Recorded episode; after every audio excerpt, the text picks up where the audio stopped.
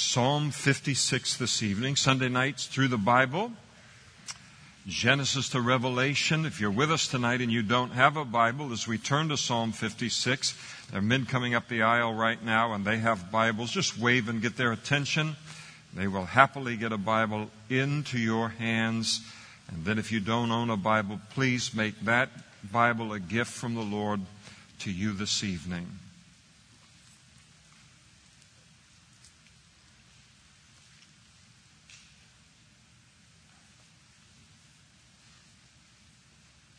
In Psalm 56, the psalmist poses the question twice in the psalm, and that is if God is for us, then who can be against us? And we're given in the title of it, you can see uh, the introduction to the psalm. It's to the chief musician, set to the silent dove in distant lands, which was the uh, what the music, the, the words were to be put to that music. And it was a Michtam of David when the Philistines captured him uh, in Gath. And so David writes this at a time in his life where he is fleeing from King Saul because of King Saul's attempt to kill him. Uh, one of the places that he fled to in the course of uh, those years of, of wandering was into the Philistine capital, one of the Philistine capital cities of Gath. And here in Psalm 56, we're given a glimpse into kind of the uh, mental turmoil, the emotional turmoil that uh, resulted as a result of being in that environment, and the single great uh, truth that anchored his heart that kept him from sinking into despair and into fear. Uh, I don't know where you live in this city or wherever this teaching might go around the world, uh, but the world is becoming Gath more and more quickly by the day, run by the Philistines and uh, run and, and dominated by ungodliness and dominated by sin. And so it makes the world a harder and harder place for a child of God to live in. And so there, we are all of us tempted as time is going on. Things are moving worldwide in a, a wrong direction at the moment. And so there is that tendency as we see the trends for our hearts to be gripped by fear, for our hearts to be gripped with despair or hopelessness at what it is that we're watching uh, happen. And so we wonder, well, what in the world can we know about God? What in the world can we say to God that will uh, help us maintain perspective and also maintain hope in the midst of all of it? And this is how God did it with David and has tremendous instruction for us as well. David said, Be merciful to me, O God, for man would swallow me up. And so He's surrounded by his enemies. He's in the midst of his enemies. His enemies des- desire to swallow him up, just like a wild animal eating its prey. This is uh, how he viewed these uh, men of Gath. He said, fighting all day, he oppresses me. And so it's an environment of, of physical oppression, emotional, mental oppression, uh, spiritual oppression, the city of Gath. You know, it's interesting. I don't know how you see things, but you know, since this uh, great kind of uh, drive off the economic cliff that occurred, you know, 2007, I mean, the, the whole, it's just been like four years of melancholy. I mean, people are eager to sing, they're eager to jump up and down, they're eager for some kind of good news. I mean, it's just been a, a dismal, one bit of bad news after another, after another, after another, worldwide, one step forward, three steps back. Everybody sees terrible things looming on the horizon if there aren't changes. All of these things to have an impact upon our heart, our mind, our soul, our strength, our emotional uh, well being, our mental well being, have an effect upon us even physically.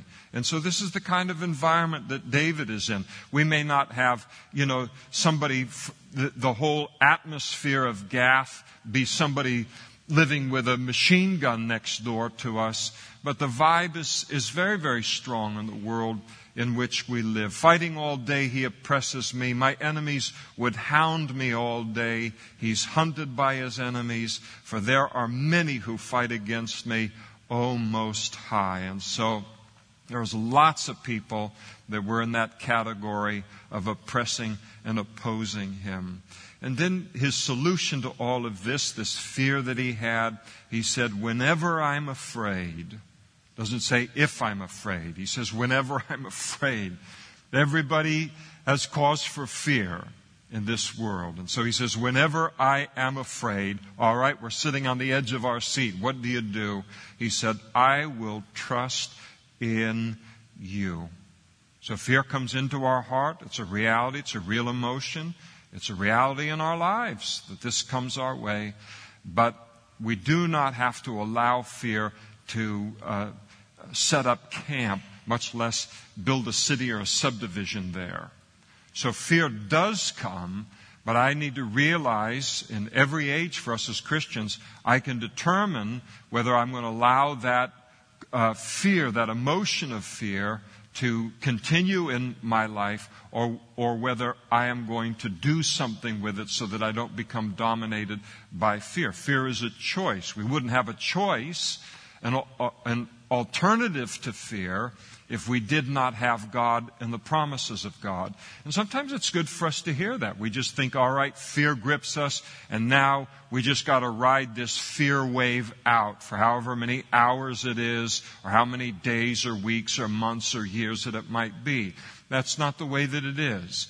When our hearts are gripped by fear, David is teaching us, what we need to do is to work things in our life in such a way that that fear causes us to be reminded that this is an opportunity to put our faith in God. We are afraid because we are looking at some circumstance in our life in the light of our own resources. We never fear when we look at some situation in life in the light of God's circumstances. It means our vision is too small. So when we're gripped by fear, there's the realization that, all right, I'm looking at this in a very limited way. I need to look at it in the light of God. And so I choose to put my faith in God's word and what he has to say. So every cause for fear in our lives as Christians in the world, God has something of his word that speaks to that, that is the remedy for fear. And so the key is to then find that. What does the Bible say about this circumstance? And then say, I choose, in the power of the Holy Spirit, to trust in this promise rather than to invest any time in fear. After a while, you just get sick of living in fear. you say, I don't want to invest another minute uh, in it at all. And so he says, I will trust in you. In God I will praise his word. In God I have put my trust. And it's just the strength of it. It's like uh, he's uh, kind of speaking to his spirit here. I will not fear what can flesh do to me. Now you can change the circumstances. For him, the cause of his fear was the fear of man. These are very fierce violent, ungodly men that were seeking David's life. Your circumstance may be something different, but we can all say, I will not fear. And then in his case, what flesh, uh, uh, what can flesh do to me? God had promised David that, that he would be the king of Israel one day. And he is not yet the king of Israel at this particular point in time. Saul is still the king of Israel. David will ultimately become uh, the king. And so David looks at this and he says, I will not fear. What can flesh do to me? And the idea is, in the light of your promise. You said, I'm going to be the king of Israel. I'm going to be the king of Israel. What can man do to uh, make a liar of God? To make one of his promises false related to our lives. And so David is teaching us that no human being will ever thwart God's plan or his purposes for our lives. What God has promised that he will do for you, he will do for you. The circumstances that make you doubt that, those circumstances guaranteed, like on a commercial on television, is guaranteed those circumstances will change. God's promise will come true related to your life. And so we can read the volume of the book. He describes the uh, actions of, of his enemies. All day they twist my words and their thoughts are uh, and their thoughts are against me for evil. They gather together they hide they mark my steps. In other words they're following him around. And when they lie when they lie in wait for my life and so they're seeking an opportunity to ambush him or to kill him. And he said uh, shall they escape by iniquity? And anger david said Cast down the peoples, O God. So he calls on God to repay them for their uh, evil. And then he begins to express his praise to the Lord. He said, You number my wanderings. And so that's a, just a poetic way of saying that God knows everything I'm going through. God, God is watching everything that's happening in my life. You number my wanderings. You're watching all of this, Lord. It's kind of comparable to Jesus' statement in the New Testament where he talked about the very heads, uh, the very hairs of our head being numbered. That's an ever changing number, by the way. After a certain age, it's, it's always a declining number as well, no matter who you are. But it doesn't just speak of the fact that, boy, God knows everything. He knows even the number of hairs on each one of our heads. It's the fact, it's communicating the fact that God is that current with our life. He knows instant by instant, even the very numbers of, of our heads. And so David realized that the Philistines were the only ones that were watching his life. God was watching his life as well. And David said, uh, also declared concerning God, Put my tears into your bottle. Are they not in your book? And so David recognized another, again, a, a poetic way of saying, God, you know what I'm going through. You know how hard this trial is. You know the tears and the grief that this particular trial has produced within my life. And so you not only know all of the circumstances, but you know how this circumstance is impacting me. And so you gather up my tears into a bottle. In other words, you treat them as something that's precious to you. And he said, When I cry out to you, then my enemies will turn back. For this I know, because God is for me. David says twice, he'll say it in this psalm. He, say, he says once in verse 4 and again in verse 11, I will not fear what can flesh do to me. That's a beautiful statement of faith. What was behind that statement of faith? What was central to that statement of faith? Right there as, as it's, it's declared in, in verse 9, this I know because God is for me. You believe that about yourself tonight. You, as a child of God, you ought to believe that. Each of us. That confidence that God is for me. We're so, we're so readily conscious of everyone that's against us or everything that is against us as Christians in this world. I mean, we recognize that immediately. But that needs to be countered with the knowledge that God is for us. And I think that sometimes, again, these, these psalms are songs. I mean, this one was to be uh, put to the silent dove in distant lands. They sang these songs. Why did they sing, why did they sing these psalms and why is it important to sing something like that in verse 9? This I know because God is for me. Why do we need to do that? because we have a need to say that to God. We have a need to, to proclaim that to God. We have a need to say that out loud.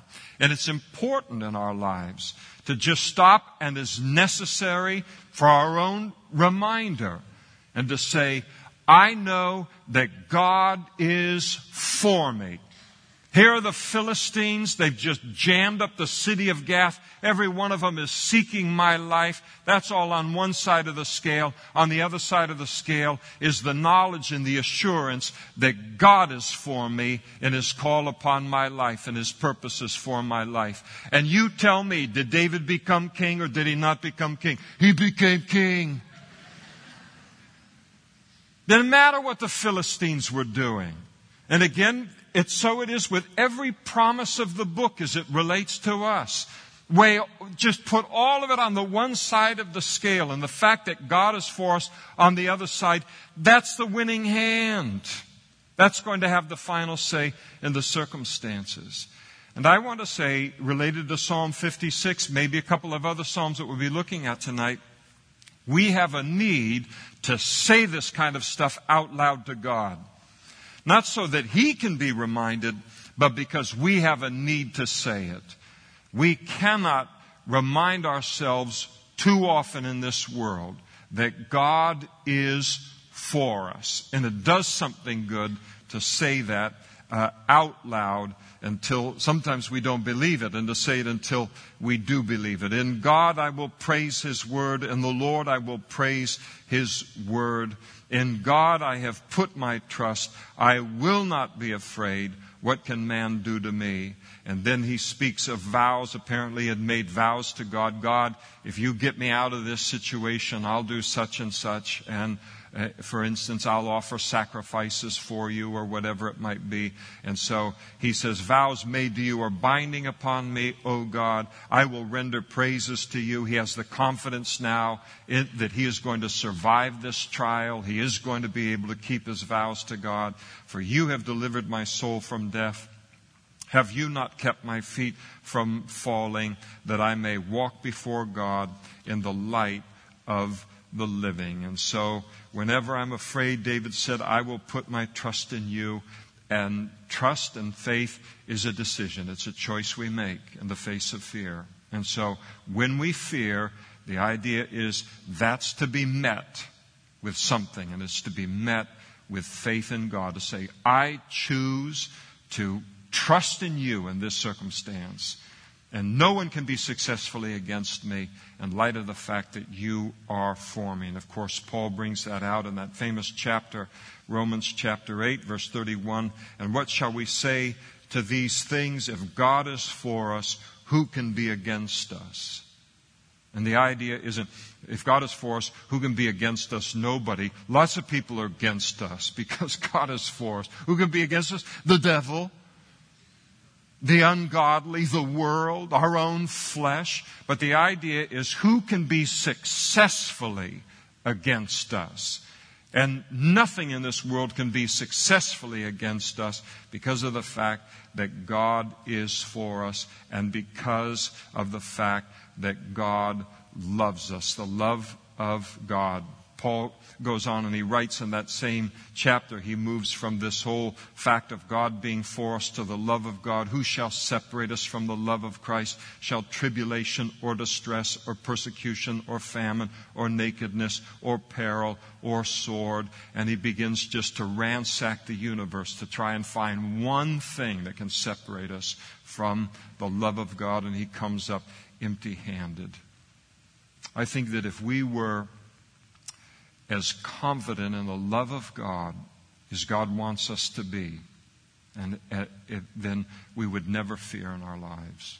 If we really knew, I mean, the, the deepest consciousness of how much He loves us, it would banish all fear in our lives. The greatness of God's love for us. Never be too confident in the love of God in your life. Never think I'm demanding too much of the love of God. I think too much of the love of God. I'm too confident in the love of God. Never do that. Believe in the love of God. I like it in Ephesians chapter 3. Paul writes, and he says, speaking of the love of God, to know the love of Christ, which passes knowledge, that you may be filled with all of the fullness of God. No matter how confident you are in the love of God for you tonight. The love of God is infinite beyond that. We can never be too confident in the love of God for us. And God wants us to have that kind of, of an understanding uh, of His love. Psalm 57 is a psalm for seasons of preparation uh, in our lives and uh, the faith that we need to meet a difficulty with while God is preparing us ultimately for his calling on our life. You notice the title, A Michtam of David when he fled from Saul into the cave. So again, we remember David was anointed king of Israel by God through the prophet Samuel uh, in the city of Bethlehem. He is no older than 20 years of age, probably younger than 20 years of age. David will not become the king of Israel until the age of 30. So he goes through a period of preparation for becoming the king of Israel that covers a period of 10 years. That's a long time. 10 year preparation. Sometimes it's great. You'll, somebody, you'll talk with somebody who's a Christian, and I'm not making fun of it. I think it's, it's fabulous. Somebody will say, God has given me this promise related to my life, and they lay the promise out. I say, Praise the Lord. That's a fabulous promise that He's going, he's to use you in that way, and, he, and you're going to serve Him in that way. Fabulous that God's going to entrust that kind of influence for the kingdom of God to you. And then sometimes I walk away and I think, oh boy, what a period of preparation he's going to have, or she's going to have. You know, it's wonderful. God keeps us kind of semi blind. He gives us the promises and we're so, He gives us the vision for our lives, the calling for our lives. Oh boy, I'm going to be a pastor. If He told you everything that was going to be involved in that calling, you would run to the farthest end of the earth like Jonah did to try and get away from it. But he keeps you ignorant, just unveils the price that gets paid. That's with any kind of calling that happens. So there's always preparation. And the bigger the promises, here David's going to become the greatest king of Israel next to Jesus who is coming, the Messiah. So this was a really, really big deal and it was going to require tremendous preparation. And it is good for us to think about this with some sobriety and, and just to realize that. Yes, the vision that God gives to us, hold on to that vision. Be obedient to that vision and that call of God upon your life. But never believe that that vision is going to unfold without a season of preparation and a season that can be very, very difficult in deepening your godly character.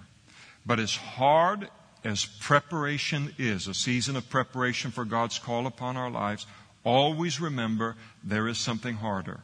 And the something harder would be to be put in the position that God ultimately has planned for you without the godly character to be successful in that calling.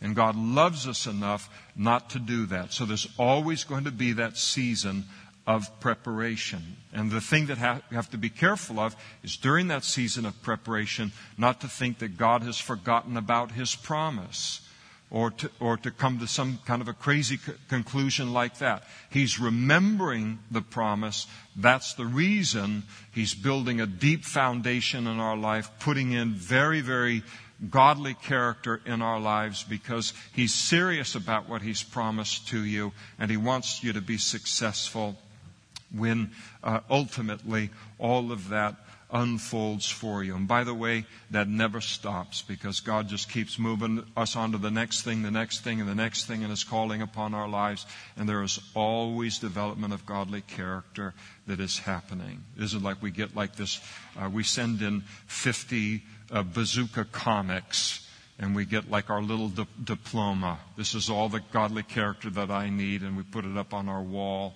Anybody know any, what bazooka bubble gum is anymore anyway? But, uh, yeah, laugh at me. That's great. so, listen, all right. Some illustrations, they die of their own. Uh, uh, they should die, and they do die. We'll let that just have the rest that uh, it needs to. So on with Psalm 57. Be merciful to me, O God.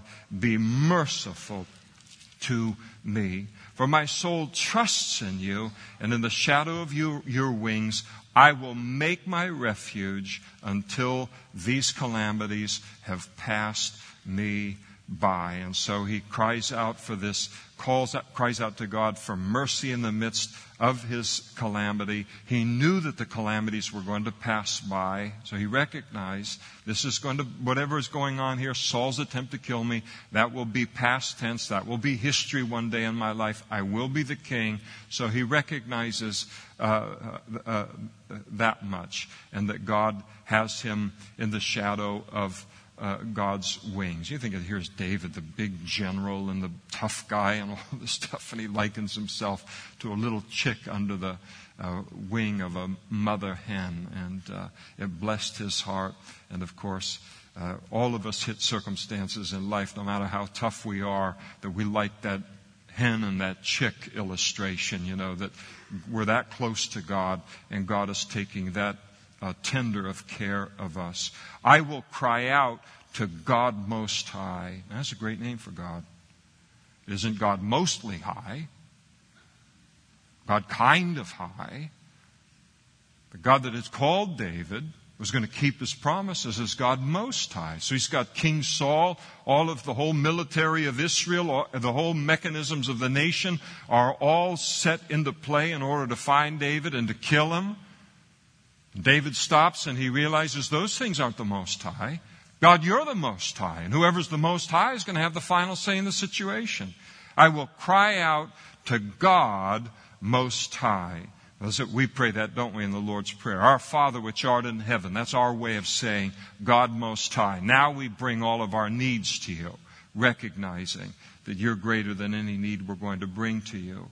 To God who performs all things for me, he shall send from heaven and save me. He reproaches the one who would swallow me up. And so uh, he, the confidence that he had in God, that God will send from heaven and save him. God shall send forth his mercy and his truth. David recognized that God's mercy was limitless uh, toward him and that God's truth would prevail in his life and in his circumstances. My soul is among lions. I lie among the sons of men who are set on fire, whose teeth are spears and arrows, their tongue uh, a sharp sword. So he describes his, his enemies. Be exalted, O God, above the heavens. Let your glory be above all of, uh, of the earth. So he keeps them in perspective by keeping his eyes on the Lord. They have prepared a net for my steps. My soul is bowed down. They've dug a pit before me.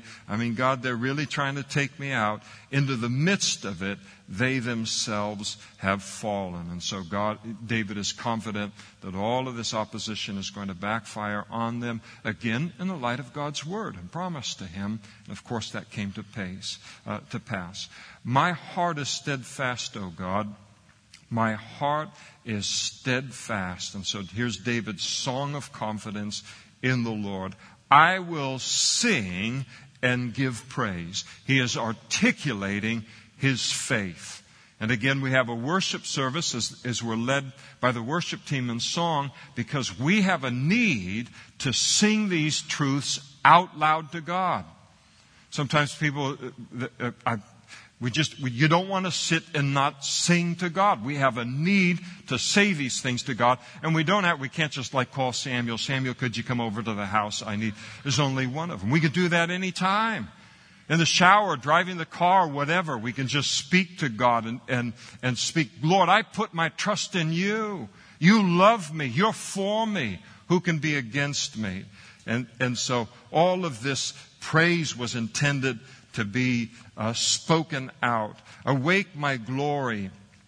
Awake, lute and harp. I will awaken the dawn. In other words, he was confident that he would survive the night uh, to praise the Lord once again. I will praise you, O Lord, among the peoples. I will sing to you among the nations. Again, he's communicating, God, I'm confident that I will one day be the king of Israel and we will find our place among the Gentile nations. For your mercy reaches to the heaven and your truth unto the clouds. He was confident this is all going to take, come to pass, not because of his strength, or even because of his faith, but because God is full of mercy and because God only speaks the truth. And if God spoke to David that he would be the king of Israel, he will be the king of Israel. Your mercy reaches into the heavens and your truth unto the clouds.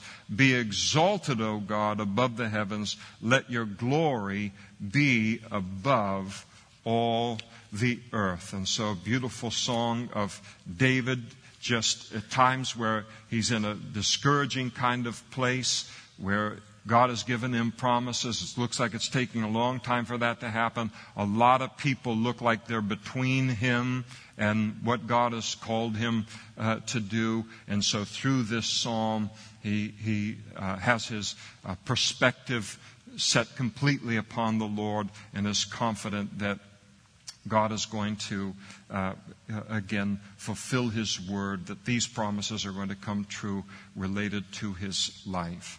And, and so his life isn't in any kind of real danger. He is going to become uh, the king of Israel. None of that is in doubt. Uh, God isn't going to fail him in any way. The whole question is would his faith fail before the fulfillment of the promises? That's the danger. The promises in the future, that's going to happen.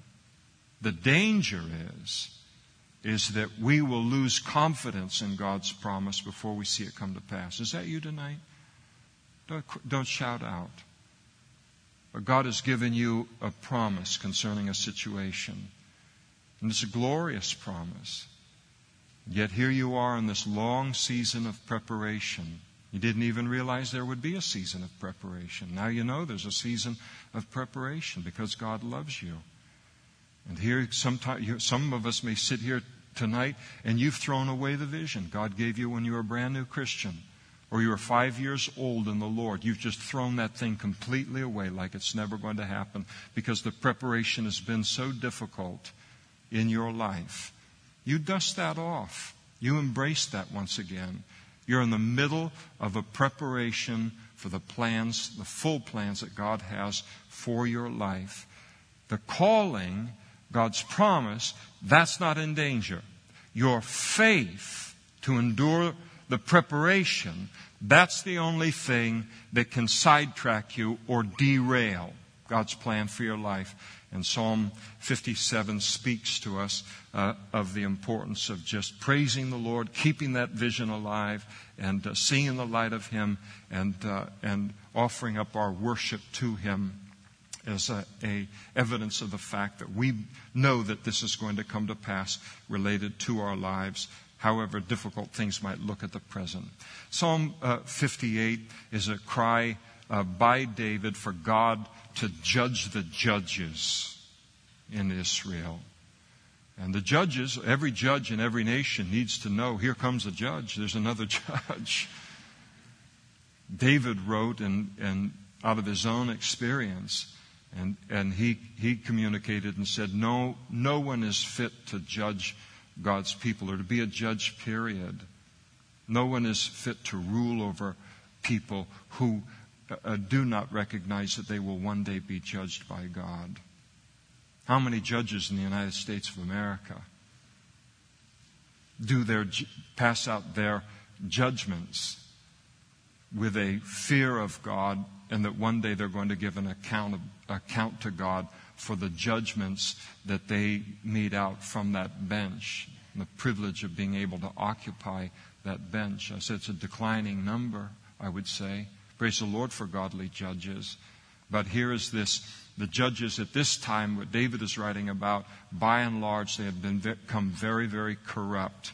And so David calls on the Lord to uh, uh, to judge the wicked judges and to crush them. And so he describes uh, the, these wicked judges and he says, Do you indeed speak righteousness, you silent ones? In other words, they didn't speak what was right, their judgments weren't right. Do you judge uprightly, you sons of men? In other words, they were, they were making judgments that advanced wickedness rather than righteousness. No, in heart, you work wickedness. And so they made these, not, they, they not only made these judgments, but they made the judgments that they made because they were actively engaged in wickedness themselves. You weigh out the violence of your hands uh, in the earth. And so the influence of these wicked judges was just simply to uh, enlarge wickedness in the world. So when a judge takes and um, uh, does not mete out judgment against a theft, or against armed robbery or against whatever it might be, that's always a signal then to the undesirable element, the criminal element uh, of a nation that uh, hey, they're soft on this, and the end result of it is the spread of violence and the spread of crime within the nation. He said the wicked are estranged. So he now moves verses 1 and 2 talking about the judges. Now in verse 3, he starts to talk about the wicked in general, the wicked in the world. You say, what's the connection between wicked judges and the wicked within a nation? Once the judges become wicked, then you're going to have the enlargement of wickedness within a nation. That's just the way that it goes. So that's why it's a big deal for there to be corrupt judges, and and uh, and because it will have an influence. Society will follow the judgments that they make, and so the wicked are estranged from the womb. They go astray as soon as they're born, speaking lies, and so man is not born innately good. We are each of us born into the world as sinners. What's the great, one great evidence of that? The fact that we lie. Now, those of you who have children, did you ever have to teach your children to lie? no, we give considerable effort uh, and to teaching them to tell the truth and not to lie. Lying kind of came naturally. You didn't have to say to your three year old, now listen, I'm going to ask you, where did you get that? And why is there chocolate all over your face when we told you not to? And then you tell me that um, the neighbor boy made you do that or what. You don't have to teach him to lie. It's just, it's just a part of what we are. And these judges were wicked, and, uh, and, the, and the wicked were wicked because they're born into the world wicked. Everybody is. We say, well, how can you hold them responsible for their wickedness if they're born into the world wicked? How can you hold a liar responsible for being a liar if he's born in the world a liar? Because there's an alternative. And it's called faith in Christ and become, becoming a part of the body of Christ. So there's a choice. No one needs to continue to be wicked or to be a liar because I can become a Christian and now have the Spirit of God in my life to live a different kind of life. So you can't shift out of responsibility for that just because it's an accurate representation of the wicked. Their poison is like the poison of a serpent, and they are like deaf cobras that stop its ears. In other words, it's a, de- a, a deadly influence in a culture, wicked judges and wicked people, which will not heed the voice of charmers, charming ever so skillfully. Break their teeth in their mouth, O God Wow, hold on a second. I need to underline that. Where's a pen here? Just highlight that. That's good. Man, is that is that in the Bible? That's fabulous. Oh, it's not done. Break out the fangs of the young lions, O Lord. Oh, we get to go punch them in the mouth and break out their teeth of the wicked? No, David asked God to do that. Ah, okay, all right. Technicality. Rats. So we don't get to do that, not even in the, in the old covenant. And it, there was a system, a measured system of, of justice and judgment, even in dealing with the wicked. Sometimes this kind of language, like in verse 6, uh, it troubles a, a kind of a, a, meeker heart or weaker heart related to these things. They hit these passages and break their teeth in their mouth, oh God. Doesn't bother me at all. I'm not, I don't want to put anybody down. That doesn't bother me at all. I think there's a solution for it.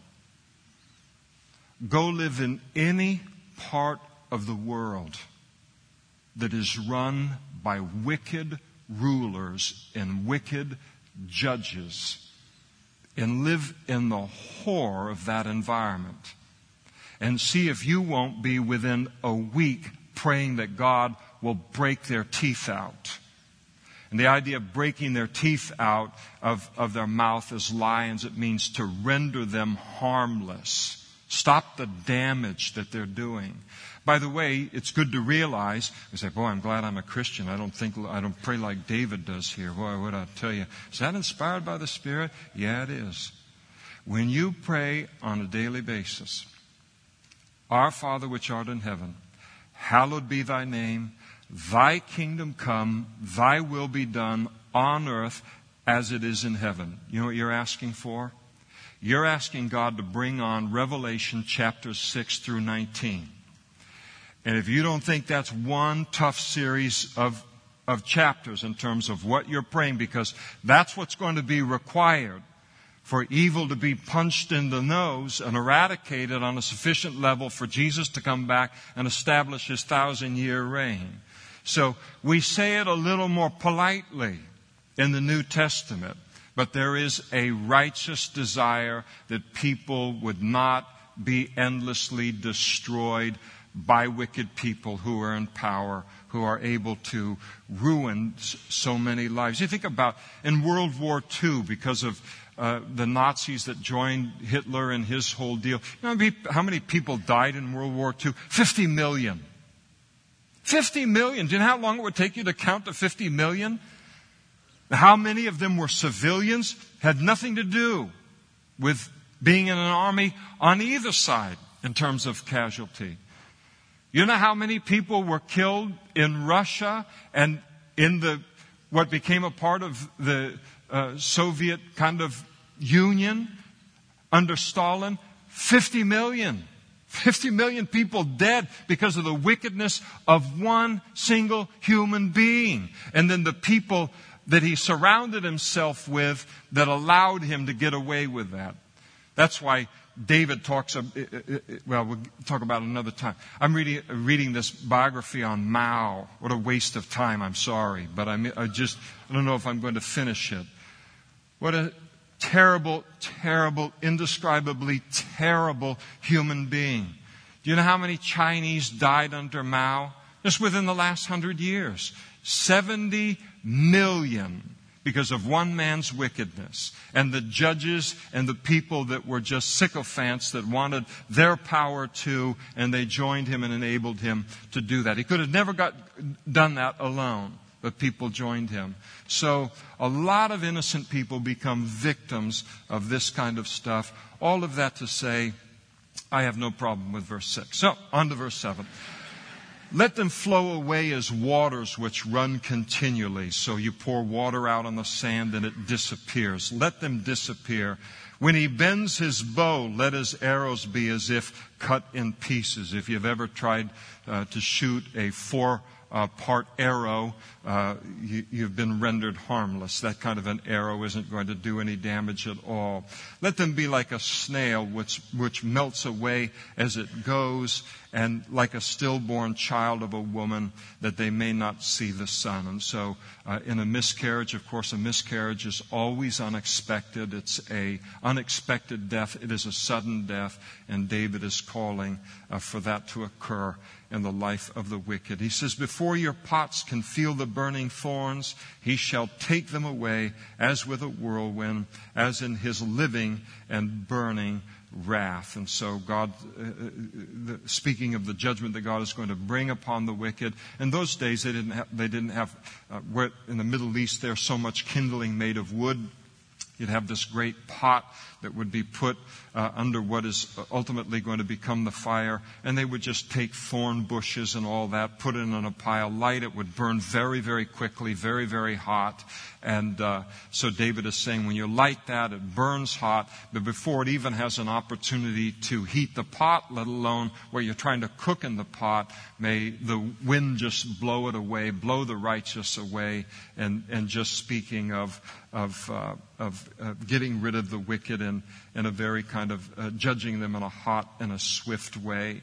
The righteous shall rejoice when he sees the vengeance, and he shall wash his feet in the blood of the wicked. That, that the idea is at the end of a military campaign where the righteous are uh, come out on top, so that men will then say, they'll learn the lesson. Surely there is a reward for the righteous. Surely he is God who judges in the earth. And so the whole idea is there is a judgment that is going to come upon the wicked, and uh, that is going to take place. And then there is also a reward that is going to come uh, to the righteous, that ultimately we will see uh, the righteous will see the vengeance of God uh, upon uh, wickedness. And so, again, that this prayer of Psalm 58 is a prayer that is uh, entirely encapsulated in a simple uh, line of what is the Lord's Prayer for us in the New Testament. And if that's too hard for you to take, uh, just disregard that part of the sermon. So, uh, Psalm 59. David uh, writes in this psalm, declares God to be his defense. And we're given the context of this also. This is a Michtam of David when Saul sent men and they watched the, the house in order to kill him. So David had married Saul's daughter, uh, Michal, and, uh, and, and then uh, Saul became insanely jealous of David. One night sent his, uh, his kind of military guys to go arrest David with the intent of killing him. David slipped out ahead of time. Michal, uh, with kind of a love for David at that point, she lost it for him later uh, because of her own her own fault in her own heart. But they came to take David. They're spying out the house for when they can catch him. David escaped. Again, God at work in his life. And so this psalm came out of, uh, of that uh, incident. So they're trying to kill David. God had promised David, You're going to be the king. And God wins. Deliver me from my enemies, O my God. Defend me from those who rise up against me. Deliver me from the workers of iniquity. And save me from bloodthirsty men. For they look, they lie in wait for my life. The, the mighty gather against me, not for my transgression, nor for my sin, O Lord. I haven't done anything worthy of death. They run and prepare themselves through no fault of mine. And so we see here again, as we're talking in the last psalm, King Saul got to persecute David and the righteous only because he was supported by other men who were willing to do his uh, bidding. He would have never been able to do that if men had not been men and made a stand, a righteous stand against him, and isolated him in that way. And so uh, these are. Um, remember reading a book called uh, Hitler's Willing Accomplices, and just the whole idea was how he could have never gotten away with what he'd gotten away with without uh, having so many accomplices within uh, the general public. Not everyone was uh, for him, but uh, enough were that he was able to have that reign of terror even upon uh, the German people. And so here they come against David here, and, uh, and, and though he's innocent. Awake to me, help me, and behold, you therefore, O Lord God of hosts, the God of Israel, awake to punish all of the nations, and do not be merciful to any uh, wicked transgressors. And so he calls upon the Lord uh, to punish the, the wicked, these wicked, but to punish the wicked everywhere.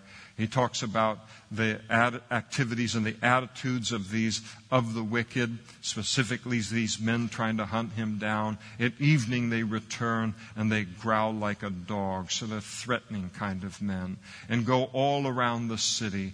Indeed, they belch with their mouth uh, swords are in their lips, for they say, Who hears? And so everything, every word that comes out of their mouth is an offense or it does damage to people. And they say, Who hears? And, in other words, there's no fear of God or the idea that God hears what it is that they're saying. But you, O Lord, shall laugh at them. Sometimes people say, Does God laugh? He does, but probably not at what you think he laughs at. He doesn't, he doesn't laugh at jokes about the, the priest and the rabbi and the preacher. But something he does laugh at. He laughs at the idea that any single person or the whole world put together can think that they will disprove one of his promises or one of his words that he has given to his children. That he laughs at.